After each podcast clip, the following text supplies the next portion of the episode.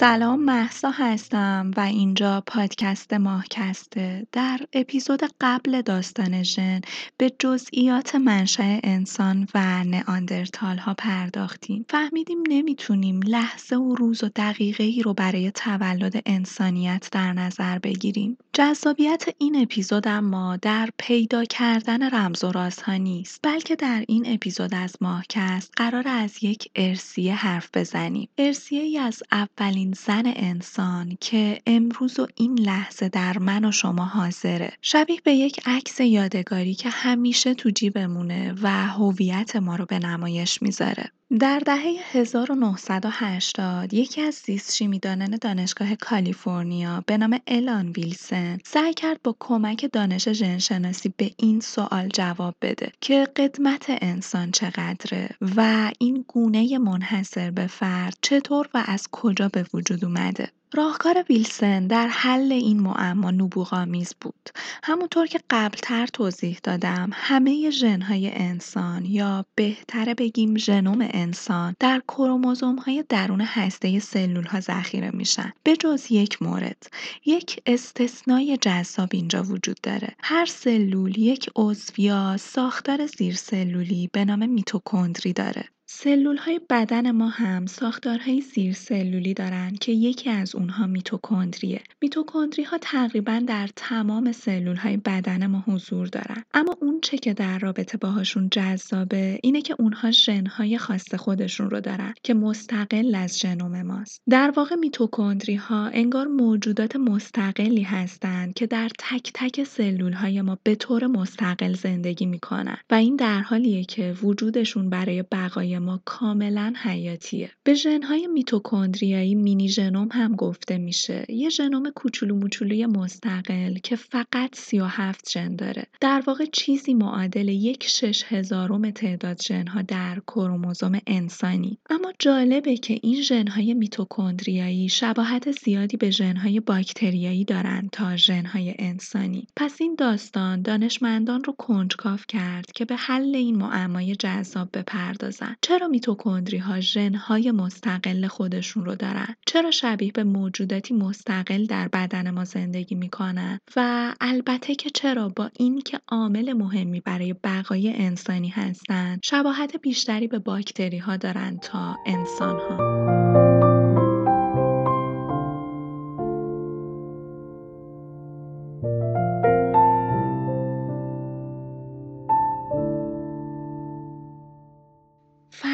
جالبی در رابطه با میتوکندری ها وجود داره. در گذشته های بسیار دور زمین فاقد جو بود و جانداران روی زمین موجودات بیهوازی بودند. در واقع موجوداتی بودند که می‌تونستن بدون وجود اکسیژن هم زنده بمونن و رشد کنن.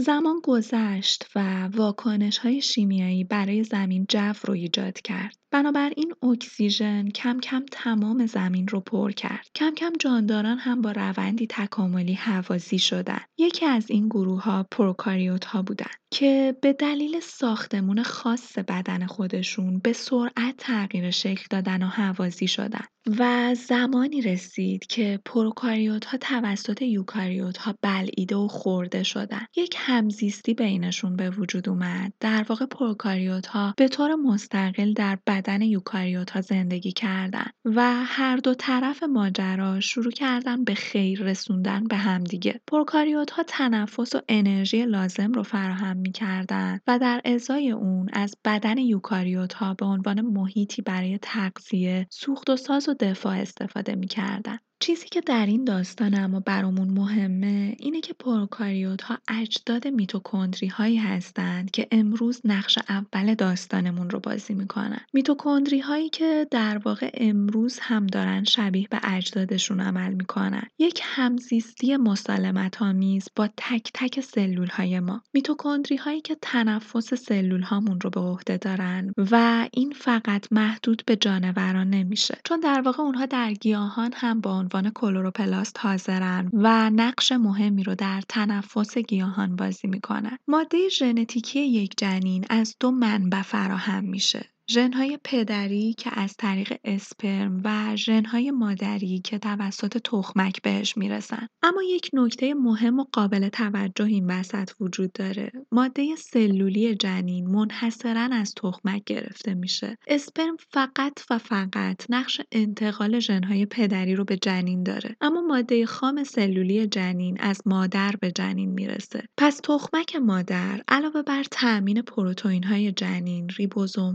ها قشاها اندامک های تخصصی از جمله میتوکندری رو به جنین منتقل می‌کنن. پس میتوکندری فقط از مادر ما به ارث می‌رسه و پدر درش هیچ نقشی نداره. اینکه منبع تأمین همه های همه های انسان مادرشونه نکته مهم و حائز اهمیتیه. همه ها چه مرد و چه زن های خودشون رو از مادرشون به ارث می‌برن و مادرهای اونها هم از مادرشون و این زنجیر و قصه تا بینهایت در گذشته ادامه داره. می‌تونیم از نگاه دیگه ای هم به ماجرا نگاه کنیم. هر زن میتوکندری های آینده خودش رو در خودش داره. نمی‌دونم اپیزود سوم ماهکست به نام هومانکولوس رو شنیدید یا نه؟ اپیزود خیلی کوتاهیه. اگر نشنیدید حتما پیشنهاد می‌کنم بعد از این اپیزود پلی کنید. خیلی وقت نمی‌گیره ازتون اما ماجرای جذابی داره. حالا حرف از هومانکولوس زدم چون با داستانی که تعریف کردیم اگر موجودی به نام هومانکولوس وجود داشت قطعا منشأی زنانه داشت. پس بهتر بود که فیمانکولوس صداش می‌زدیم.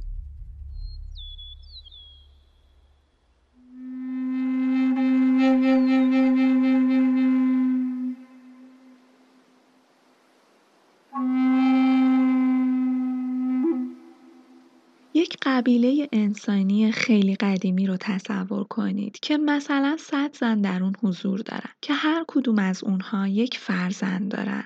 اگر این تک فرزند دختر باشه میتوکندری که از مادر خودش گرفته به نسل بعدی هم منتقل میشه و نسل بعد هم همین اتفاق میفته. یعنی اگر فرزند اون دختر هم دختر باشه میتوکندری همچنان انتقال پیدا می‌کنه. اما اگر این تک فرزند پسر باشه اصل و نسب میتوکندریایی زن در یک بنبست ژنتیکی گیر میفته. چون میتوکندری از طریق پسر نمی‌تونه منتقل بشه و در گذر زمان و سیر تکامل این قبیله ها هزار اصل و نسب میتوکندریایی رو از طریق فرزندان پسر از دست میده. اما نکته مهم اینجاست جمعیت بنیانگذار یک گونه مثلا گونه انسان اگر خیلی کوچیک باشه بالاخره روزی به نقطه ای می‌رسه که تعداد اصل و نسب مادری کمتر و کمتر میشه و فقط به چند عدد می‌رسه. ما با مثال قبیله صد عددی شروع کردیم. اگر نیمی از این صد زن قبیله فقط پسر به دنیا بیارن.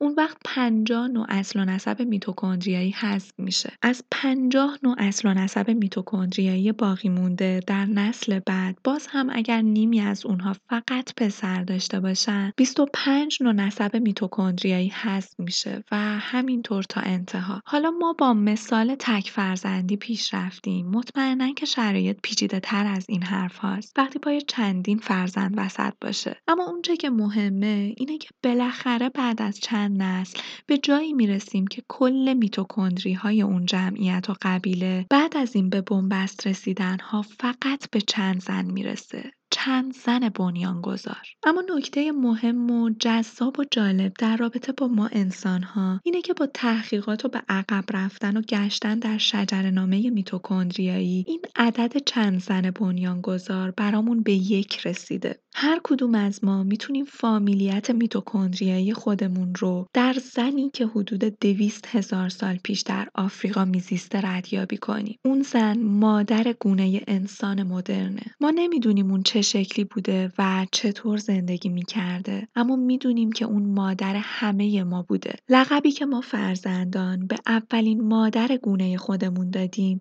حوای میتوکندریاییه.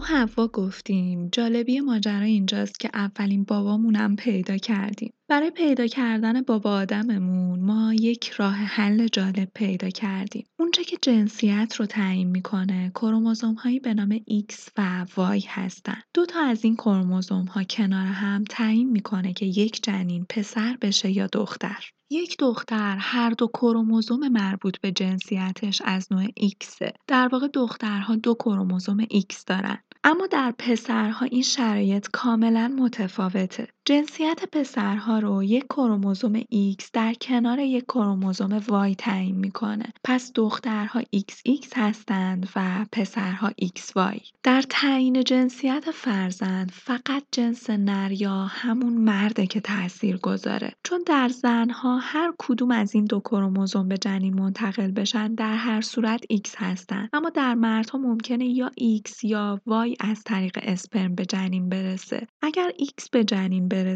که خب با کروموزوم مادر که قطعا X فرزند دختر میشه و اگر Y به جنین برسه در کنار کروموزوم X مادر فرزند پسر میشه. اما نکته مهم این داستان چیه؟ اینه که مادر در وجود یا عدم وجود کروموزوم Y هیچ نقشی نداره. کروموزوم Y فقط و فقط مربوط به پدر میشه و فقط از پدر به ارث می‌رسه. در نتیجه شبیه به میتوکندری که فقط از مادر بهمون می‌رسه ما می‌تونیم در رابطه با کروموزوم Y به عقب برگردیم. اونقدر به عقب برگردیم که به اولین پدر کروموزومی وای برسیم. اما بریم ببینیم که این آدم و هوای ژنتیکی در چه ای زندگی می‌کردن. در سال 2008 یک تحقیق گسترده روی تنوع ژنتیکی و ژنتیک مردمان نقاط مختلف جهان انجام شد و نتیجه شگفتانگیز رو هم به همراه داشت. به نظر می‌رسه که انسانهای مدرن بین 100 تا 200 هزار سال پیش در مکانی در جنوب صحرای آفریقا ظهور کردند و بعد از اون به سمت شمال و شرق مهاجرت کردند. به تدریج در میانه اروپا، آسیا، آمریکای شمالی و جنوبی مستقر شدند. راز بزرگ در تنوعه تمام تنوعی که امروز در ویژگی انسانها در گوشه گوشه جهان می‌بینیم در آفریقا جمع شده. هر چقدر که از آفریقا خارج میشیم و ازش دورتر میشیم این تنوع کمتر و کمتر میشه. این نشون میده اصل اونجا بوده. اون باغ آدم و حوا اون منبع اصلی ژنتیکی آفریقا بوده. انسانهای باغ آفریقا حدود 100 هزار سال پیش قدم به قدم در سرزمین های جدید مستقر شدن. همونطور که انسان در حال پخش شدن در کره زمین بود این تنوع ژنتیکی هم در حال پخش شدن بود. مثلا گروهی از انسانها که از آفریقا به آسیا رسیدن ویژگی هایی که از آفریقا سوقاتی آورده بودند رو تکثیر کردند.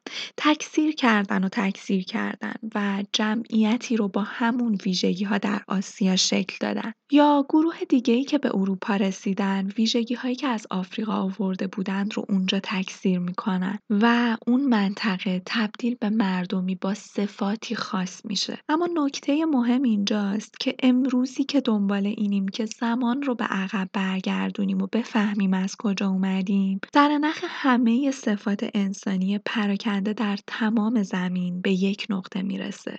آفریقا.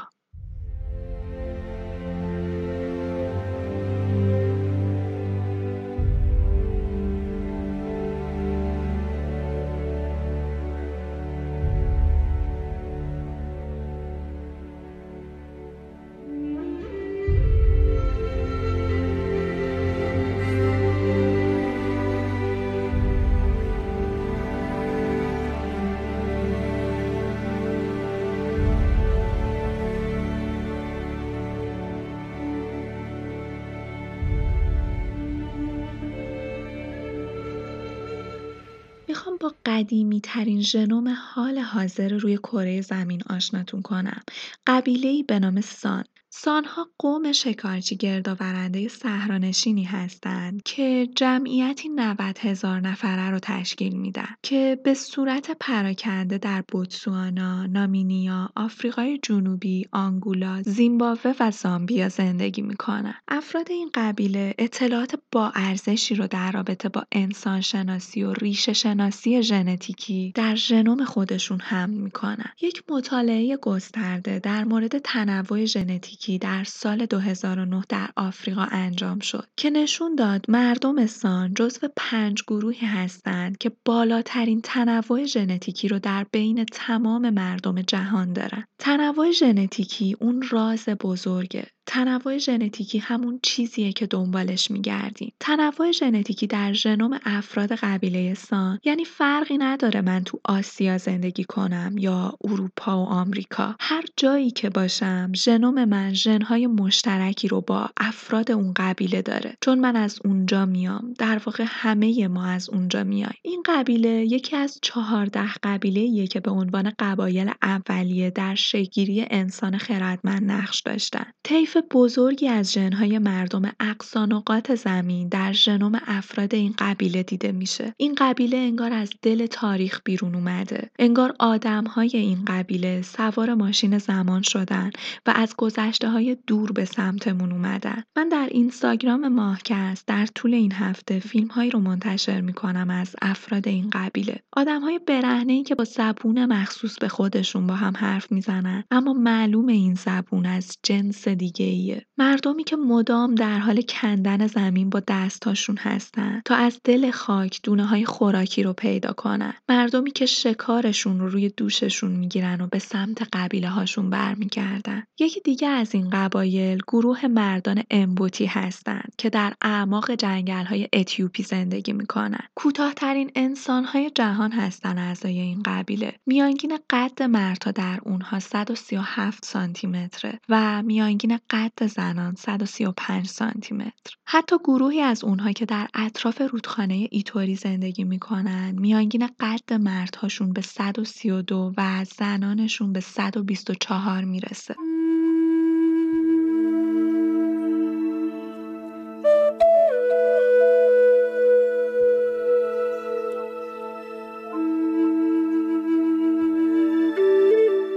دره ریف در کشور کنیا، عبور از کنار رودخانه زامبیزی و جنگل‌های حاصلخیز آفریقای جنوبی سفریه که ما رو به مسیر تکاملی انسان مدرن میرسونه. اما این سفری خلاف جهته ایستگاه آخر برای ما و مبدع تکامل انسان نقطه شروع انسان یک تپه بایر با شیب تند در آفریقای جنوبیه. جایی نزدیک به نامیبیا و بوتسوانا جایی که خانوارهای قبیله سان زمانی اونجا ساکن بودن. امروز اونجا یک جهان متروک است. سرزمینی متروک شبیه به کره ماه. با کمی تخیل میشه تاریخ تکامل انسان مدرن رو با استفاده از همین مکان متروک به عنوان نقطه آغاز بازسازی کنیم. ساعت تکاملی رو به حدود دویست هزار سال پیش برمیگردونیم و زمان دوباره آغاز میشه. ما تقریبا هیچ اطلاعاتی رو از فرهنگ و روش زندگی این قبیله کهن نداریم و اونها تقریبا هیچ چیز قابل لمسی رو مثل ابزار کار، نقاشی، کار دستی، ساخت و ساز درون غار از خودشون باقی نذاشتن. یا اگر هم که گذاشتن احتمالا در گذر زمان از بین رفته. اما گنجینه محو نشدنی از اونها برامون به یادگار مونده که به مراتب مهمتر از همه این ابزار و ادواته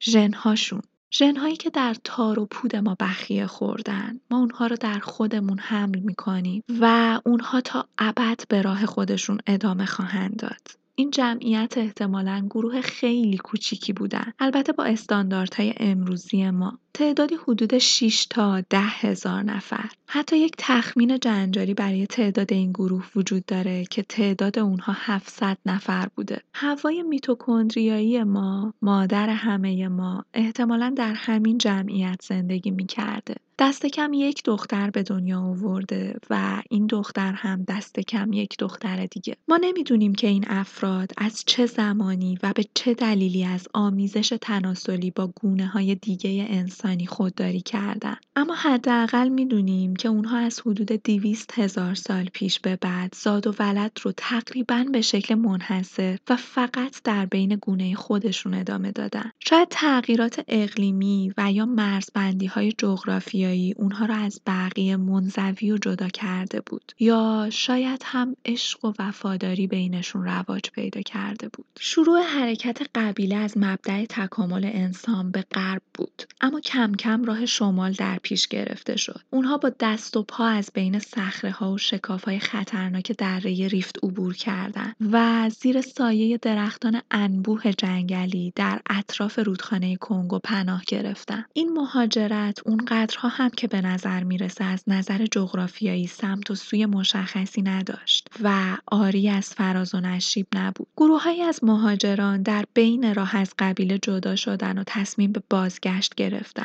بازگشت به صحرایی که در اون زمان چشماندازی سبز و خرم و محصور کننده داشت. نهرها و رودهای زیادی در اون جاری بود و دریاچه ها و رودخونه هایی که شبیه به انگشتان دست در خشکی ها چنگ انداخته بودند. اونها با قبایل بومی انسانسانان آمیختن و زاد و ولد کردند.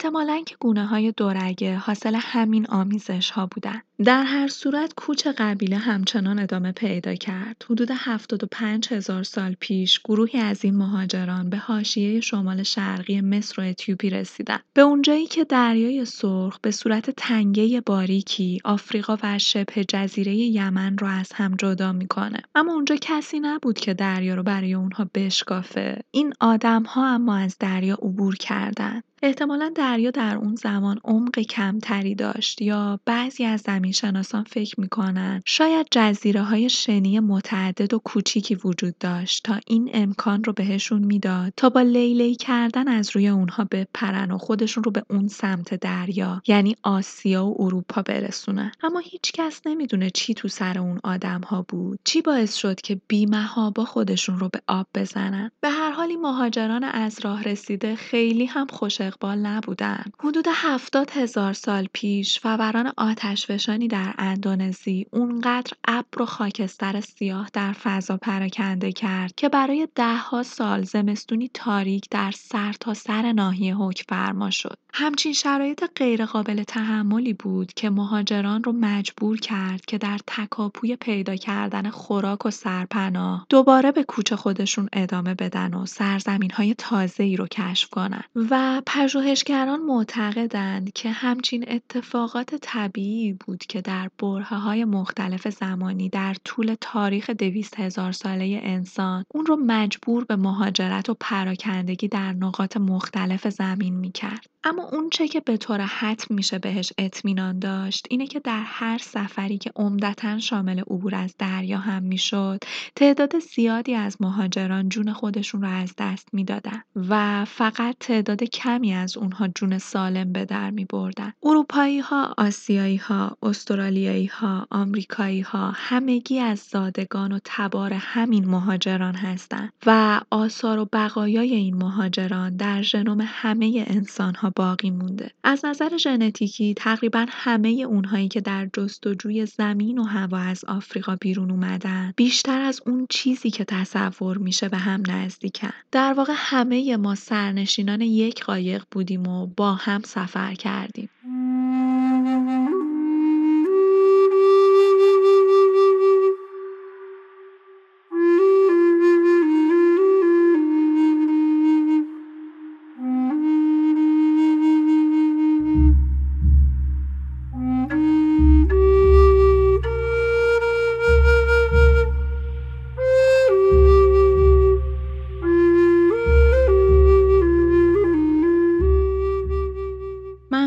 تا پایان همراه هم بودید. امیدوارم مطالب مفید بوده باشه. می‌دونید که گوش دادن به ماهکست کاملا رایگان و برای بالا بردن سطح آگاهیه. اما اگر دوست دارید در این مسیر حامی و همراه من باشید، لینک حامی باش رو در قسمت توضیحات پادکست گذاشتم. اینستاگرام من و ماهکست و یوتیوب ماهکست رو حتما دنبال کنید که اطلاعات تکمیلی هر اپیزود رو می‌تونید در این پلتفرم ها پیدا کنید. و در پایان ازتون می می‌خوام شنیدن ماهکست رو مفید می‌دونید اون رو به عزیزانتون هم معرفی کنید. خیلی ها هستند که حتی با مدیوم پادکست آشنایی ندارن.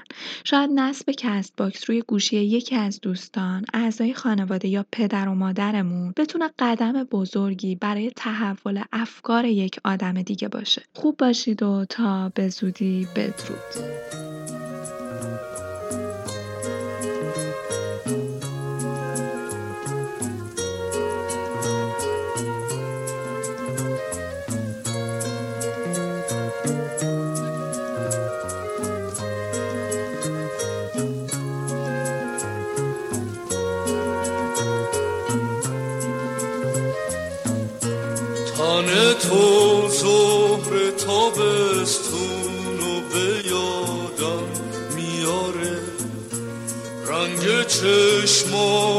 تو بارون و به یادم میاره.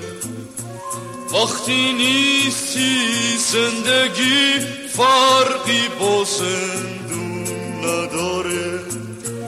بحر تو تلخی زندون به یادم میاره.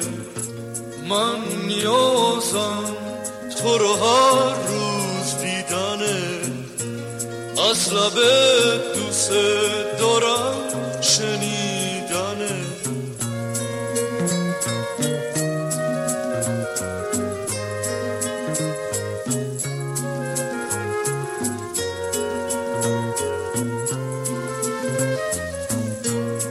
بزرگی مثل اون لحظه که بارون می‌زنه.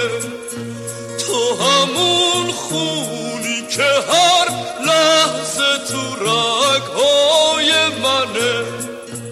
تو مثل خواب گل سرخی لطیفی مثل خواب.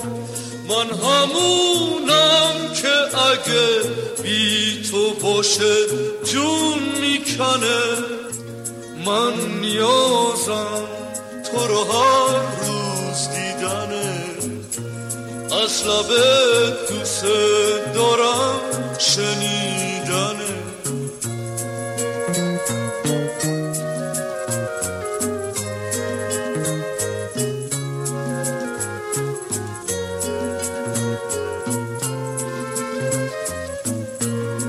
مثل وسوسه شکاره شاپرکی تو مثل شوق رها کردن یک باد بادکی.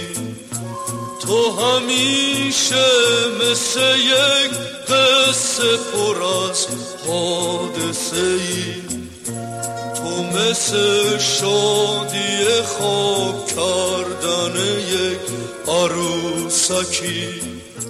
من نیازم تو رو هر روز دیدنه از لبه دوست دارم شنیدنه